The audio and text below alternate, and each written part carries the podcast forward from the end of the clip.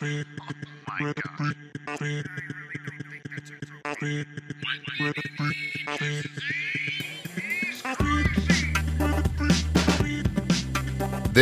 is the Man on the Move podcast, episode one. Thank you for listening. And for this episode, you will need two number two pencils and a sheet of paper. Go ahead and get those pencils sharpened up and ready to go because there will be a quiz. Today, we are going to look at the basics of math. Now, why start with math? Because people can't do basic math. From what I see, they either one, don't understand the math or how it works, two, they think the rules of math do not apply to them, or three, they think they can outsmart math. But math always wins, and our quiz that's coming up will show you that. Now, while you're getting your pencils sharpened up and your test materials together, I do want to ask that you please take a quick minute or two and just review, rank, rate, share, tweet, retweet, whatever digital tomfoolery we have in the world of podcasting today. I need your help to spread the word here. Hey, go ahead and leave me a one star review and tell me why you hate it. That's fine. Leave me a five star review and go tell a friend why you love it. But if you can help me out there, I will be mucho apreciado, which, of course, is Spanish for thank you very much. Now, math. When I think back to the basics on math, I think Mr. Lloyd, sixth grade, Crockett Junior High, Irving, Texas, on the corner of Highway 183 and Story Road. Crazy story here. Mr. Lloyd, in the summers when he wasn't teaching, he delivered mail for the U.S. Mail Service. And the summer before my sixth grade year, he lost control of his mail truck. It somehow got away from him. It started rolling down a hill. He tried to chase it down. He tried to stop it, and it ended up somehow running over him and breaking his back. And as a result of this tragic accident, he started the school year in a back brace that came all the way up his back, all the way up to the back of his neck. And then it had these um, like support cups out the side that held his arms up and out, it, like he was a scarecrow with his arms kind of hanging out and dangling down. Oh man, yeah, that's a tough ask. That is to come to come teach sixth grade math in your scarecrow back brace like that, where you know you're gonna catch a lot of sixth grade pubescent testosterone fueled grief. Um, man, that's a tough ask. And Mr. Lloyd, I'm sorry. I I cracked some of those jokes. I I drew some pictures. And for that I'm sorry. Um I, I remember Mr. Lloyd used to take roll as we entered the classroom. He'd mark your name off his attendance sheet as you came in rather than calling roll to start the class. So I used to come in, I'd watch him check my name off, and then I'd I'd go into the classroom, I'd open a window, crawl out, and then I'd loop around the wing of the school as fast as I could, and I'd come back down the hall and enter the class again. I, I got the biggest kick out of watching his confused look on his face. He'd he'd see me already marked his off his roll sheet, but here I am again. I thought that was hilarious. I, that was something to deal with in sixth grade. Let me tell you. But what a badass teacher. Uh, no teacher would come to school today in a in the scarecrow back brace. Wouldn't happen. They'd take the year off and collect the teacher union sick pay benefits. They'd also be collecting the government postal union pay benefits, maybe some social security disability benefits. Hell, they'd, they'd be a millionaire by the time the second period bell rang. So, Mr. Lloyd, a badass math teacher, I dedicate this episode to you. Now, despite the tomfoolery, I did pay attention in math. I, I love math. I'm a, I'm a math geek. I love statistics. I love probabilities. I love problem solving and percentages, things like that. I also love games that involve math, like poker and sports betting and horse racing and poker and um, poker. So anyway, with that, let let's go ahead. We're going to get to question number one here. Get your pencils ready. What is three percent of a thousand dollars? Now, to ask this question, I go back earlier this year when I was working for Apple. By the way, more of the uh, I was working for Apple stuff in future podcasts, so stay tuned if you want to learn about that. But uh, yeah, I was at Apple, and we'll take a peek here behind the curtain into an Apple meeting. Apple meetings are a strange vibe, let me tell you. They're uh, they're part business meeting and part Pentecostal snake handling revival. And there's always a lot of clapping at Apple. If you hate clapping, do not go work for Apple. You will clap your ass off there. Trust me. Um, at some point in every meeting, there's clapping and more clapping. Uh, at some point in every meeting, someone in- inevitably starts with the clapping and starts yelling Steve Jobs' name at the top of their lungs, and then other people join in, and there's clapping and whooping and hollering, and people start slapping the tables, and then and then there's more clapping, and people are chanting Steve Jobs, Steve Jobs. It happens at every meeting. Hell, even when they open the damn store, they clap every morning. We've got all these poor souls waiting out front for the store to open. They're just out there all bleary eyed. They just want to get their iPhone fixed. They don't want to be clapped at. But the employees will start with a slow clap as the manager unlocks the door in this giddy anticipation. And then the clapping builds in speed and intensity until the until the doors swing open and the employees out there opening the store are all clapping in an orgasmic frenzy and woo yelling. Yeah. There's always some dude in the back yelling, Steve Jobs, at the top of his lungs while he's clapping wildly and doing ballerina moves in his tutu. Yeah, it's a scene, man. It's a scene. But I'm going to go back to this particular meeting where a manager, he was an excitable little fella, and he was telling us about Apple Card offers and an offer where you can get 3% cash back on an iPhone. And in his words, if you spent $1,000 in an iPhone, you'll get $300 cash back. Whoa. At this point, my ears were ringing a bit. My senses were kind of tingly. And fortunately, someone did chime in and say, uh, I think it's $30. I'm kind of shy about it. I think it's I think it's 30. But almost right behind that, someone confidently pushed their chips into the table and said, No, it's $3. And our meeting, uh, it immediately became a collective bumfuzzle. We were divided into thirds. A third of us going with 300. We had a third of us going with 30. We had a third of us going with three. $3, Bob. And thankfully, we had another manager there. He came in to resolve our conundrum, rescue the meeting in a typical supercilious fashion, he says, No, no, no, no. I've done this transaction before and it's $66 cash back. $66. Well, that solved it. The consensus in the room immediately shifted to the $66 and we continued on.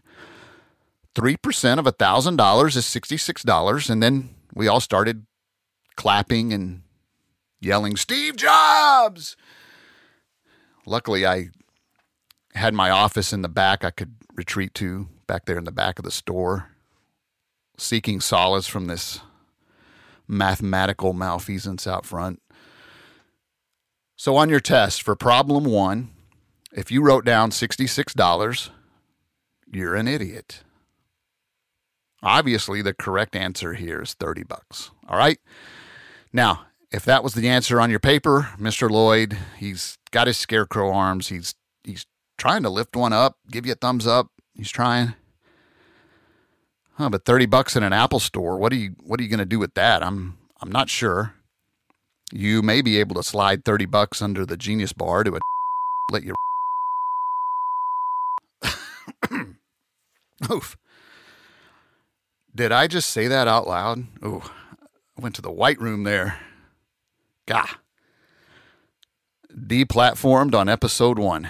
There goes there goes the money I spent on this Yeti podcasting microphone. Check, check.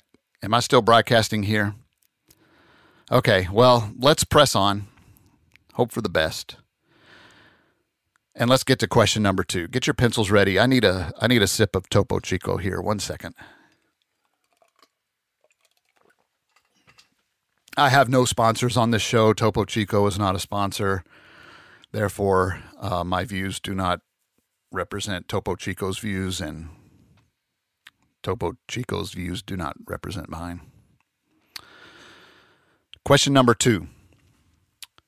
I have a buddy using a Southwest Visa card to pay his taxes. He owes $3,000, and so he'll get 3,000 reward miles as a result of this. Yes or no, should he do this deal? Well, for this problem, the prudent amongst us will want to have all the information. And I'm afraid most people just type their credit card number in and roll with this offer.